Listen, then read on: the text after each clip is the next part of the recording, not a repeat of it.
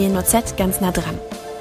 In unserer Podcast-Reihe treffen wir Menschen aus der Region, unterhalten uns mit ihnen über ihre Projekte, ihre Beweggründe und ihre Ziele.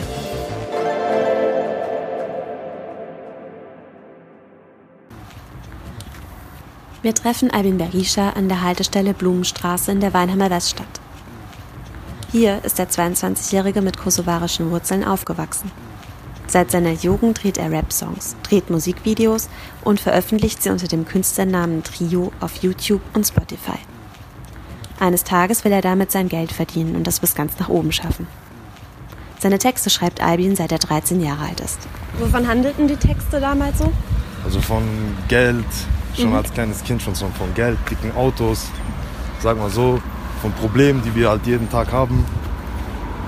Und ja, Zukunftspläne, was man gerne hätte, was man gerne irgendwann tragen würde, Markenkleider natürlich, dicke Autos, ein dickes Haus und ja, so Sachen.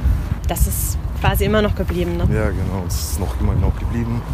Der Stil ist gleich geblieben.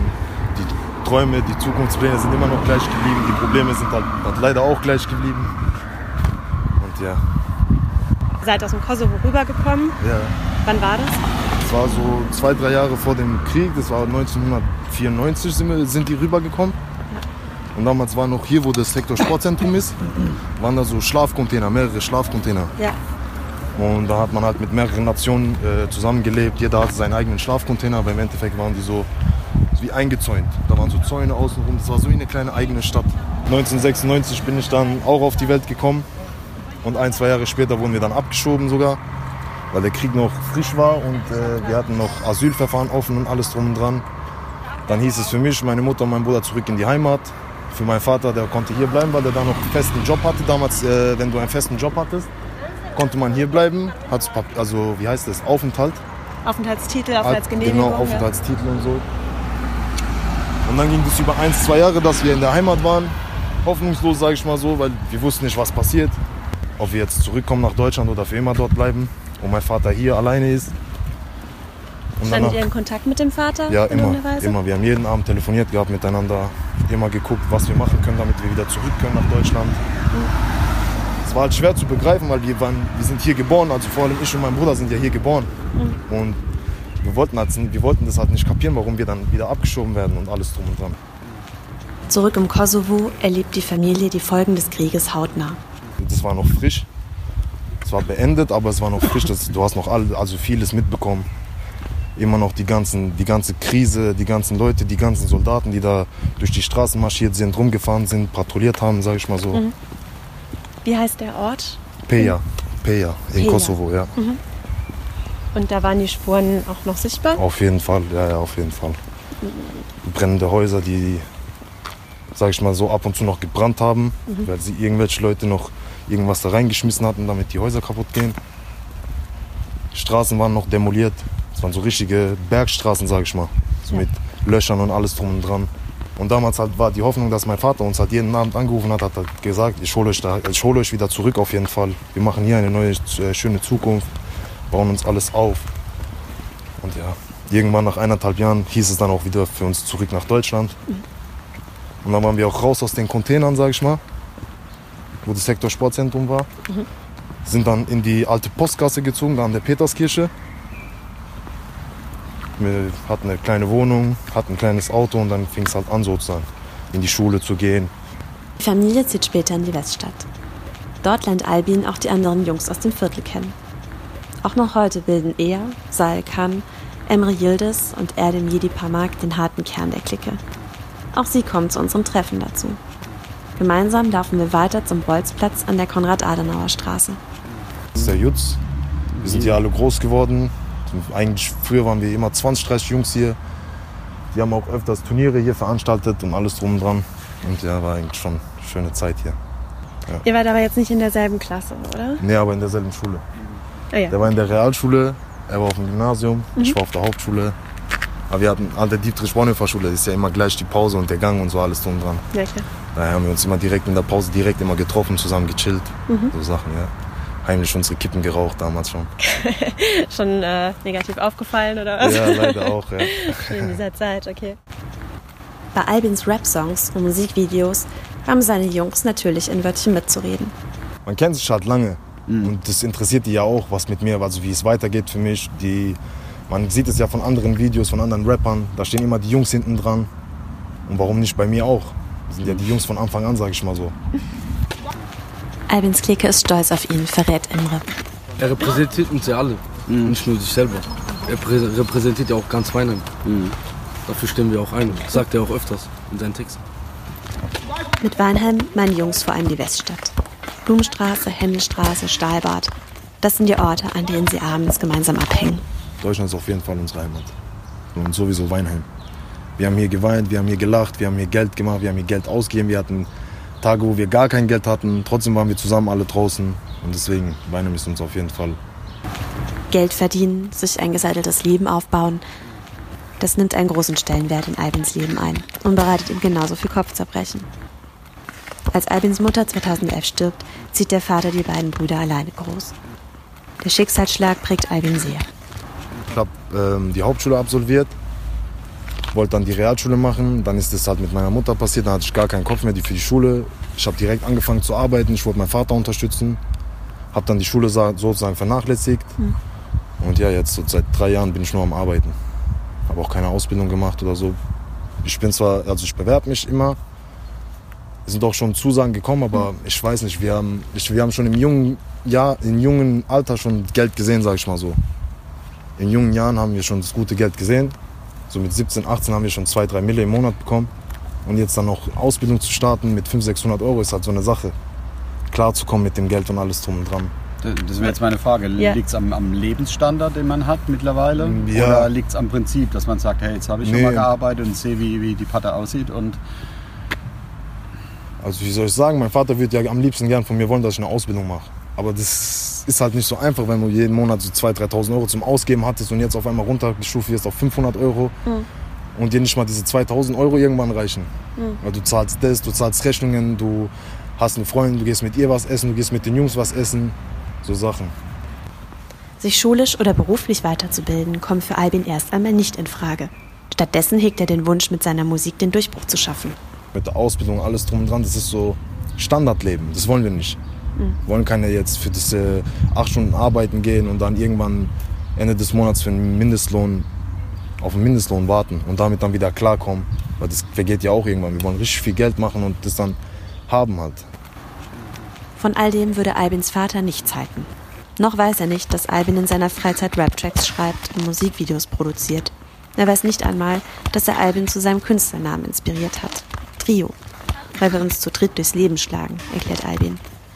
Doch warum macht er so ein Geheimnis daraus? Also wenn ich jetzt dem sagen würde mit der Mu also ich habe es vor, wenn es irgendwann läuft oder wenn ich irgendwann, sage ich mal, Geld damit mache, das dem zu sagen. Weil wenn ich das jetzt mache, dann sagt er, hör mal auf mit Musik, such lieber eine Ausbildung. Ja. Und das will ich mir nicht geben. Das sagt er schon jeden Tag so, hör, such dir eine Ausbildung, wenn ich dann noch mit Musik äh, ankomme. Dann wird er sagen, hör auf mit Musik, mach, dein, mach deine Ausbildung erstmal, danach kannst du weiter gucken und so Sachen. Und ich bin halt fokussiert und ich will das unbedingt machen. Ja, fokussiert ist Albin. Der Gedanke an das große Geld reißt ihn mit. macht Geld glücklich? Geld macht, also heutzutage sage ich mal so, Geld macht glücklich, ja. Geld macht glücklich auf jeden Fall. Hast du kein Geld, hast du nichts, hast du viel Geld, hast du vieles. Das sind so die Sachen. Zum Beispiel, wenn ich jetzt Millionen auf dem Konto hätte, ich könnte meinem Vater eine dicke Rolex kaufen. Es würde mich glücklich machen, ihn glücklich zu sehen. Aber hätte ich kein Geld, würde ich diese Rolex nicht kaufen können. Was würde dein Vater mit einer Rolex machen? Anziehen und tragen und sich cool fühlen auf jeden Fall. Natürlich weiß Albin, dass es noch Wichtigeres im Leben gibt. Familie bedeutet alles. Ohne Familie bist du nichts. Familie ist der Halt, Familie gibt dir die Kraft. Familie ist alles einfach, alles. Und für euch untereinander seid ihr auch irgendwie Wir sind Familie. auch eine, ne? Kle- ja natürlich, auch wir sind auch alle eine Familie. Ja. Alle groß geworden, alle aus einem Teller, essen immer noch aus einem Teller. Wenn ich jetzt mal kein Geld habe, hat er Geld, dann gibt er mir aus oder sonst was. Das gleiche Prinzip wieder bei der Familie. So einer zieht den anderen immer mit. So, ihr, ihr steht füreinander ein. Genau. Doch bedeutet Familie nicht auch ehrlich zu sein und sich alles zu sagen? Also gelogen habe ich nicht, der hat mich ja nicht gefragt, ob ich nicht Musik mache. Er weiß es nur noch Es ist für das, dieses höhere Ziel, gell? Du willst irgendwann auftauchen, du willst deinem Vater sagen, Natürlich, der Traum Dad, ist, das habe ich die ganze Zeit über Ja, gemacht. genau. Auf Und gut Deutsch den Batzen in Ja, der Hand und genau, sagen, Batzen auf den Tisch aber klatschen und sagen, nicht hier, dein Sohn macht sondern- Musik. Ja. Genau. Okay. Würde dein Vater dann seine Meinung ändern, wenn er das sieht, dass man mit Musik äh, tatsächlich was bewirken kann? Ja, ich glaube schon auf jeden Fall. Der will ja auch nur das Beste für uns. Mein Bruder macht eine Ausbildung als Elektriker, ist schon im dritten Lehrjahr. Und der sieht es halt bei ihm. Bei ihm macht Sinn. Und ich bin halt so, ich arbeite nur, ich mache halt keine Ausbildung. Ich will ja auch irgendwann was äh, Standhaftes haben. Ja. Und mit der Musik hast du halt dann irgendwann was Standhaftes. Was du auch jeden Monat dein Einkommen kriegst, sogar mehr als ein durchschnittliches Einkommen. Ja, ich denke schon, dass mein Vater dann dafür wäre, auf jeden Fall. Wenn seine Rap-Karriere endlich läuft, will es Albin aus dem Viertel rausschaffen. Das klingt, als gäbe es dort viele Probleme. Probleme sind halt so, wir werden immer irgendwie gleich abgestempelt, werden immer irgendwie, sag ich mal, von den ein oder anderen Polizisten gejagt, kriegen dann die Rechnungen dafür. Ein, zwei Freunde von mir waren auch im Knast, weil deren Eltern, also von einem Freund von mir, die Eltern waren arbeitslos, die konnten nicht arbeiten, die hatten, die waren krank, konnten nicht arbeiten, konnten kein Geld nach Hause bringen. Der Staat hat jetzt auch zwar geholfen, aber das hat jetzt nicht gereicht.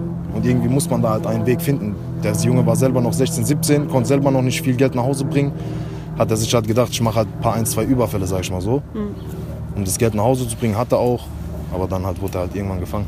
Mit diesen täglichen Herausforderungen sind die Jungs aus der Weinheimer Weststadt nicht allein. ist ja nicht nur bei uns so, das ist ja auch in vielen anderen Städten so, diese gleichen Probleme, Geldprobleme. Man will den Eltern keine Probleme schaffen, aber dadurch schafft man denen halt natürlich mehr Probleme. Aber das ist halt so unser Kopf, sage ich mal so. Unser Kopf ist es, die Eltern stolz zu machen, egal auf welche Art. Egal welchen Weg wir dafür gehen müssen, wir wollen unsere Eltern stolz machen. Den nicht geraden Weg einschlagen wäre für dich auch eine Option. Wäre die letzte Option, ja. Also das würdest du machen. Ja, würde ich machen auf jeden So, Fall. aber vor dem Punkt standest du noch nicht, oder? Ab also, wir standen alle schon vor dem Punkt. Aber irgendwie haben sich die ein, zwei Jungs dann noch zusammengerafft, sage ich mal, gerafft. Haben noch die ein, zwei Jungs weggezogen davon. Aber bei allen hat es halt nicht geklappt. Hm. Also die, die Vernunft siegt da immer noch. Ja, Der Stolz, sag ich mal. Der Stolz so.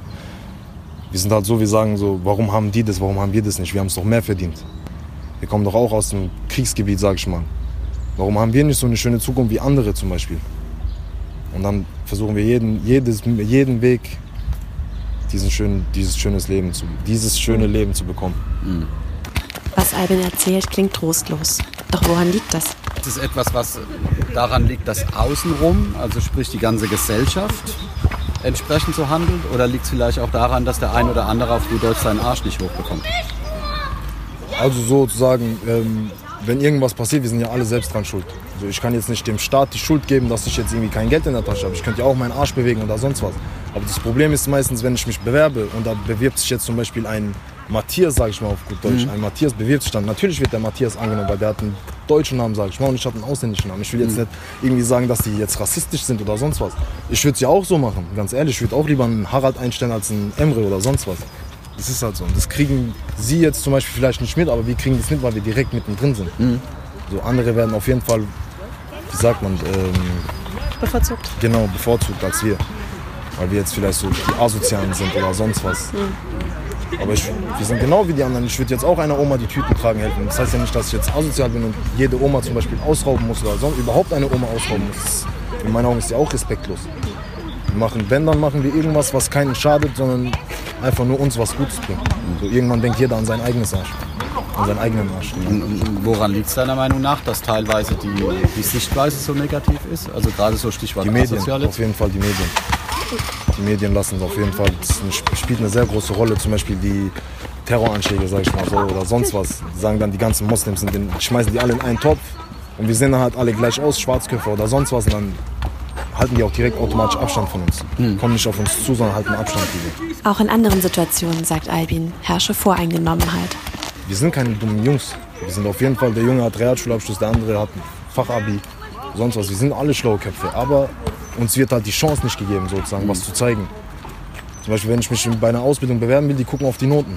Aber Noten heißt ja nicht alles. Noten heißt ja nicht, wenn ich jetzt eine Einzelmathe habe, dass ich eine Schraube zu, zudrehen kann oder sonst was. Das ist halt das Problem. Wann hat, ich war halt faul in der Schule, sage ich mal so. Ich war faul in der Schule. Ich habe lieber äh, nach Mädchen geguckt oder sonst was. Mein Leben gelebt, sage ich mal. Clubs gegangen damals oft. Immer unter der Woche, immer nur auf Freitag gefreut, damit ich in die Diskothek gehen kann. Und so ist halt, ich habe halt die Schule sehr vernachlässigt. Aber wenn ich, ich bin auch oft mit meinem Vater arbeiten gegangen. Der hat mich immer mitgenommen. Und ja, ich auf jeden Fall handwerklich, handwerkliches Geschick habe ich. Aber das kann ich halt nirgendwo zeigen, weil meine Noten schlecht sind. Das ist das Problem. Das sind jetzt auch keine Sechser oder sonst was. Also ich bin jetzt nicht strohdumm, dass ich jetzt nur Fünfer und Sechser habe. Deutsch hatte ich immer eine 3, Englisch eine 3, Mathe war halt immer das Problem eine 4. Aber das reicht denen irgendwie nicht. Die wollen dann immer eine Einser- oder Zweierschüler haben. Und ich bin Ihnen ehrlich, wenn man da jetzt einen Einser-Schüler oder einen Einser-Schüler und einen Dreier-Schüler oder einen Vierer-Schüler an die Wand stellt und sagt, mach mir mal das oder häng mir mal ein Bild auf. Ich kann alles drauf wetten, dass der, Haupt, also dass der Dreier-Schüler oder der Vierer-Schüler das schneller hinkriegt als der Einser-Schüler. Der rechnet wahrscheinlich die Formel aus. in Eben, der will, ja genau, in welchem Winkel setze ich die Schraube an und alles drum und dran. Und der andere macht es einfach und es klappt halt irgendwann. Nun möchten wir aber doch wissen, wie es mit Albins professionellen und hochauflösenden Musikvideos angefangen hat. Ich habe einen Freund, der wohnt hier in einem Blockhaus da hinten. Der hat früher YouTube-Tutorials geschnitten. Und irgendwann habe ich ihn angesprochen. Ich so, ey, so, so, so, ich will ein Video drehen. Kannst du mir das schneiden? Ich mache die Kamera klar, alles drum und dran. Da hatten wir auch die Kamera von einem Freund geholt, der bei einer Hochzeitsfirma gearbeitet hat. Und da haben wir uns so gedacht, so krass, wie haben wir das jetzt selber auf die Beine gestellt? Wart ihr selbst erstmal überrascht Waren, von dem ja, ehrlich, wir waren echt selber überrascht, weil wir irgendwie davor kaum was auf die Beine gestellt haben, weil wir halt zu oft gechillt haben. Jetzt steckt Albin sein ganzes Herzblut in das Projekt. Seine Kumpel helfen ehrenamtlich mit. Da hat er gesagt, ey, wir machen's, ich mach's umsonst, du hilfst mir irgendwie auf eine Art, ich helfe dir auf eine Art. Und ja, jetzt hat er schon drei, drei, vier Videos, also alle meine Videos bis jetzt hat er geschnitten und in Zukunft wird er auch auf jeden Fall meine Videos schneiden. Gab es ein Storyboard vorher oder habt ihr abgesprochen, welche Szenen ihr dann äh, Also zeigt? ich, ich höre halt Musik schon sehr, sehr lange und ich weiß halt ungefähr, was für Szenen man in die Videos reinklatscht und alles drum und dran und so haben wir das halt gemacht aus meinem Kopf aus. Der hat auch natürlich seine Ideen reingebracht und ja, ich habe den auch aufmachen lassen, aber sonst haben wir das einfach so gemacht, wie es uns gepasst hat. Wie laufen die Drehs ähm, ab? Also es ist ja auch letztendlich fast immer ziemlich dunkel. Also ja, genau. Also jetzt die letzten Videos haben, das letzte Video haben wir, wir haben uns getroffen, haben das beschrieben, sind Zeile für Zeile durchgegangen, haben beschrieben, was kann man hier reinmachen, was für ein Outfit kann man da anziehen oder wie kann man das so am authentischsten rausbringen. Und das haben wir halt dann gemacht. So, ja. Die Musikvideos sprechen eine eindeutige Sprache. Die Clique mimt einen Überfall auf das Weststadt-Kiosk. Kurz blitzt eine Szene mit Marihuana auf und die Jungs protzen bei nächtlicher Beleuchtung. Wir sind halt jeden Tag und nachts unterwegs eigentlich. Treffen uns abends immer nachts. Deswegen fand ich das auch jetzt nicht so gut, tagsüber zu drehen. Aber jetzt in Zukunft wollen wir auch tagsüber drehen, wollen auch andere Locations äh, nehmen. Weil immer Wein in Weststadt, Wein in Weststadt, das ist dann irgendwann hast du keinen, Irgendwann hast du keinen Punkt mehr. genau, ne? die irgendwann hast du Videos, keine ja. Luft mehr, irgendwas zu drehen. Die Galerie habt ihr auch schon, ne? Ja, genau, die Galerie haben wir auch schon. Mehrmals, ja. Und wie ist die Resonanz? Von ein, zwei Freunden, die in Hemsbach wohnen oder so, die auch dort auf die Schule gegangen sind, die würden das auf dem Pausenhof schon hören, alles drum und dran. Kleine Kinder sind schon zu mir gekommen, wollten sogar ein Bild machen. Ja? Ja, ja, gab's auch schon alles, ja. Oder du siehst halt, wie die, Die du auch Leute, nicht kennst, also nicht hier so aus der Gegend. Leute, die ich noch nie in meinem Leben gesehen habe. Oder so ein, zwei Leute, wenn du so an denen vorbeiläufst, dass sie sagen, ey, guck mal, der, der, der. Und dann kommen die auf dich zu, du bist doch Trio, wir feiern deine Musik, mach genauso weiter, du verdienst es auf jeden Fall. Ja, so Sachen halt. Das positive Feedback macht Albin stolz. Motiviert auch einen natürlich, dass es so gut ankommt, dass die Leute sich angesprochen fühlen. Auch die Produktion wird aufwendiger. Das ist halt so, früher hat es angefangen mit so einer kleinen Kamera und jetzt das letzte Video haben wir mit so einem kompletten Anzug, sage ich mal, gedreht und das kommt auch professioneller und das motiviert halt auch die Jungs. Da hat man auch dann schon gesehen, dass es mehr Spaß gemacht hat, sag ich mal. Die Mühe macht sich schon etwas bezahlt. Das erste Einkommen teilt Albin selbstlos mit seinen Unterstützern. Wie viel waren das? Für das erste Video waren es, glaube ich, nur 100 Euro oder so. Der wollte es mir geben, ich habe gesagt, behalt das, mach irgendwas damit, mach was du willst damit. So Das ist aber jetzt aber sehr ehrenvoll, ne? Ja, dass du auch- das dann so zurückweist so, und dabei geht es auch um Geld. tagelang rumgeschnitten. Das kostet ja auch was, Nerven und alles drum und dran. Ah, gut. Der soll halt irgendwas damit machen, so. Eine Hand wäscht die andere. Der hat mir geholfen mit der Kamera, dann soll er dieses Geld nehmen. Für die Drehs trommelt Albin seine Jungs zusammen. Die folgen ihm bereitwillig und steuern zu den Videos bei, was geht.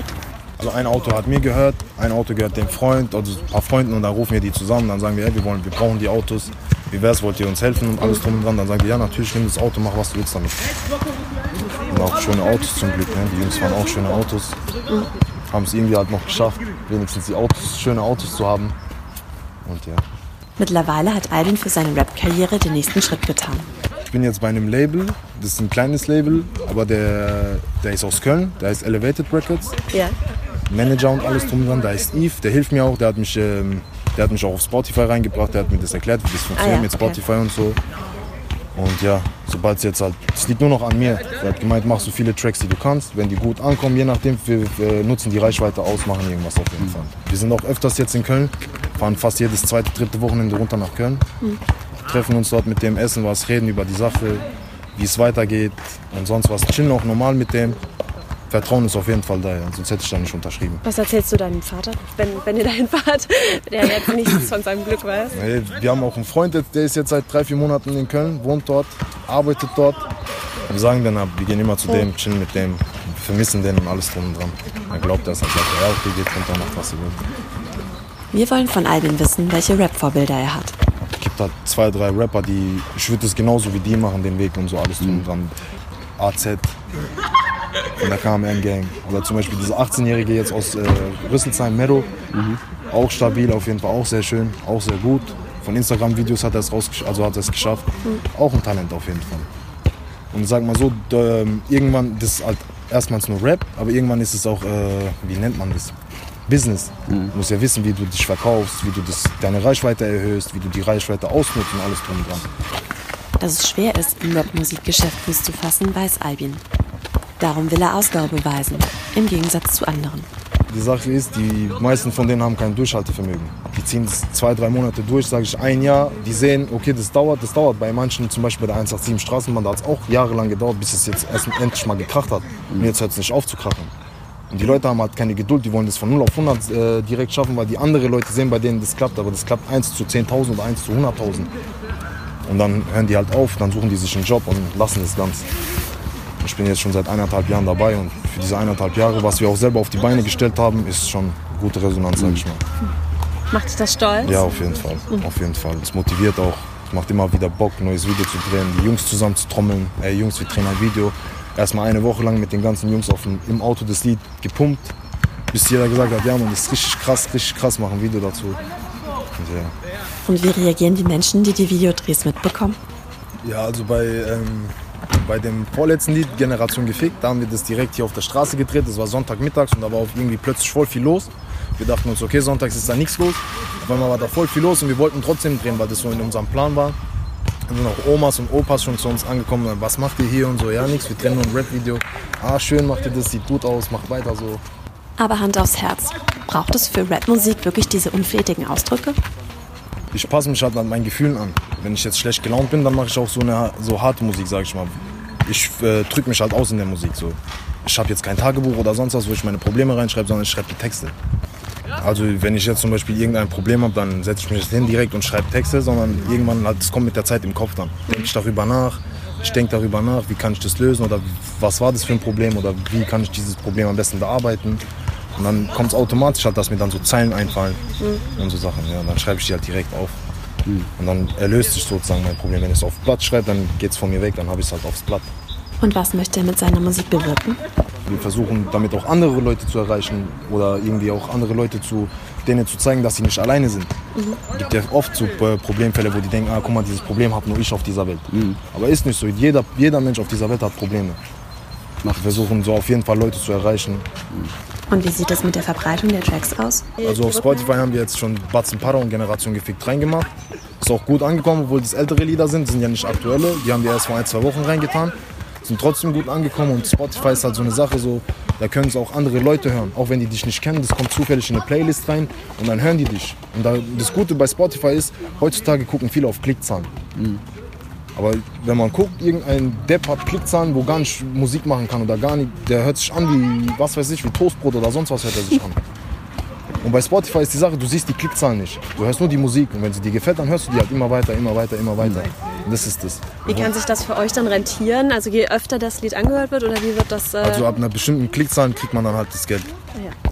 Und von dem Geld versuchen wir dann natürlich immer mehr zu machen. Immer mehr zu machen, immer mehr zum Beispiel Beats kaufen von anderen Produzenten, die vielleicht höheren Status haben, die vielleicht mit größeren Rappern zusammengearbeitet haben und so Sachen. So, so ähm, erhöht sich dann auch die Reichweite. Und das trägt jetzt Früchte, die beiden Songs, die auf Spotify sind? Ja, eine ganz, also eine kleine Summe. Ganz, Minimal, okay. Ja, eine minimale Summe. Ist auch schön, wenn man einen motivieren kann oder sonst was oder dem zeigen kann, ey, mach einfach. Mach das. Dein Leben ist, also du bist für dein Leben bestimmt. So, mach, was du denkst, mach das und hoffentlich klappt's halt. Wenn es nicht klappt, dann klappt's halt nicht. Aber wir riskieren halt gern. Wir sind Jungs, die riskieren halt gern, ja. Und wie geht es nun erstmal weiter? Wir müssen erstmal das neue, den neuen Song fertig machen. Der Kickdown heißen wird. Kickdown, das kann man halt so gleich mit unserem Leben gleichstellen. So Kickdown ist so, du gibst einfach Vollgas. Einfach Vollgas, Vollgas, Vollgas. So, wenn noch was geht, dann holst du das auch noch raus. Und ja, Beim, beim Kickdown muss man aufpassen, der überhitzt schnell. Ne? ja, kommt drauf an.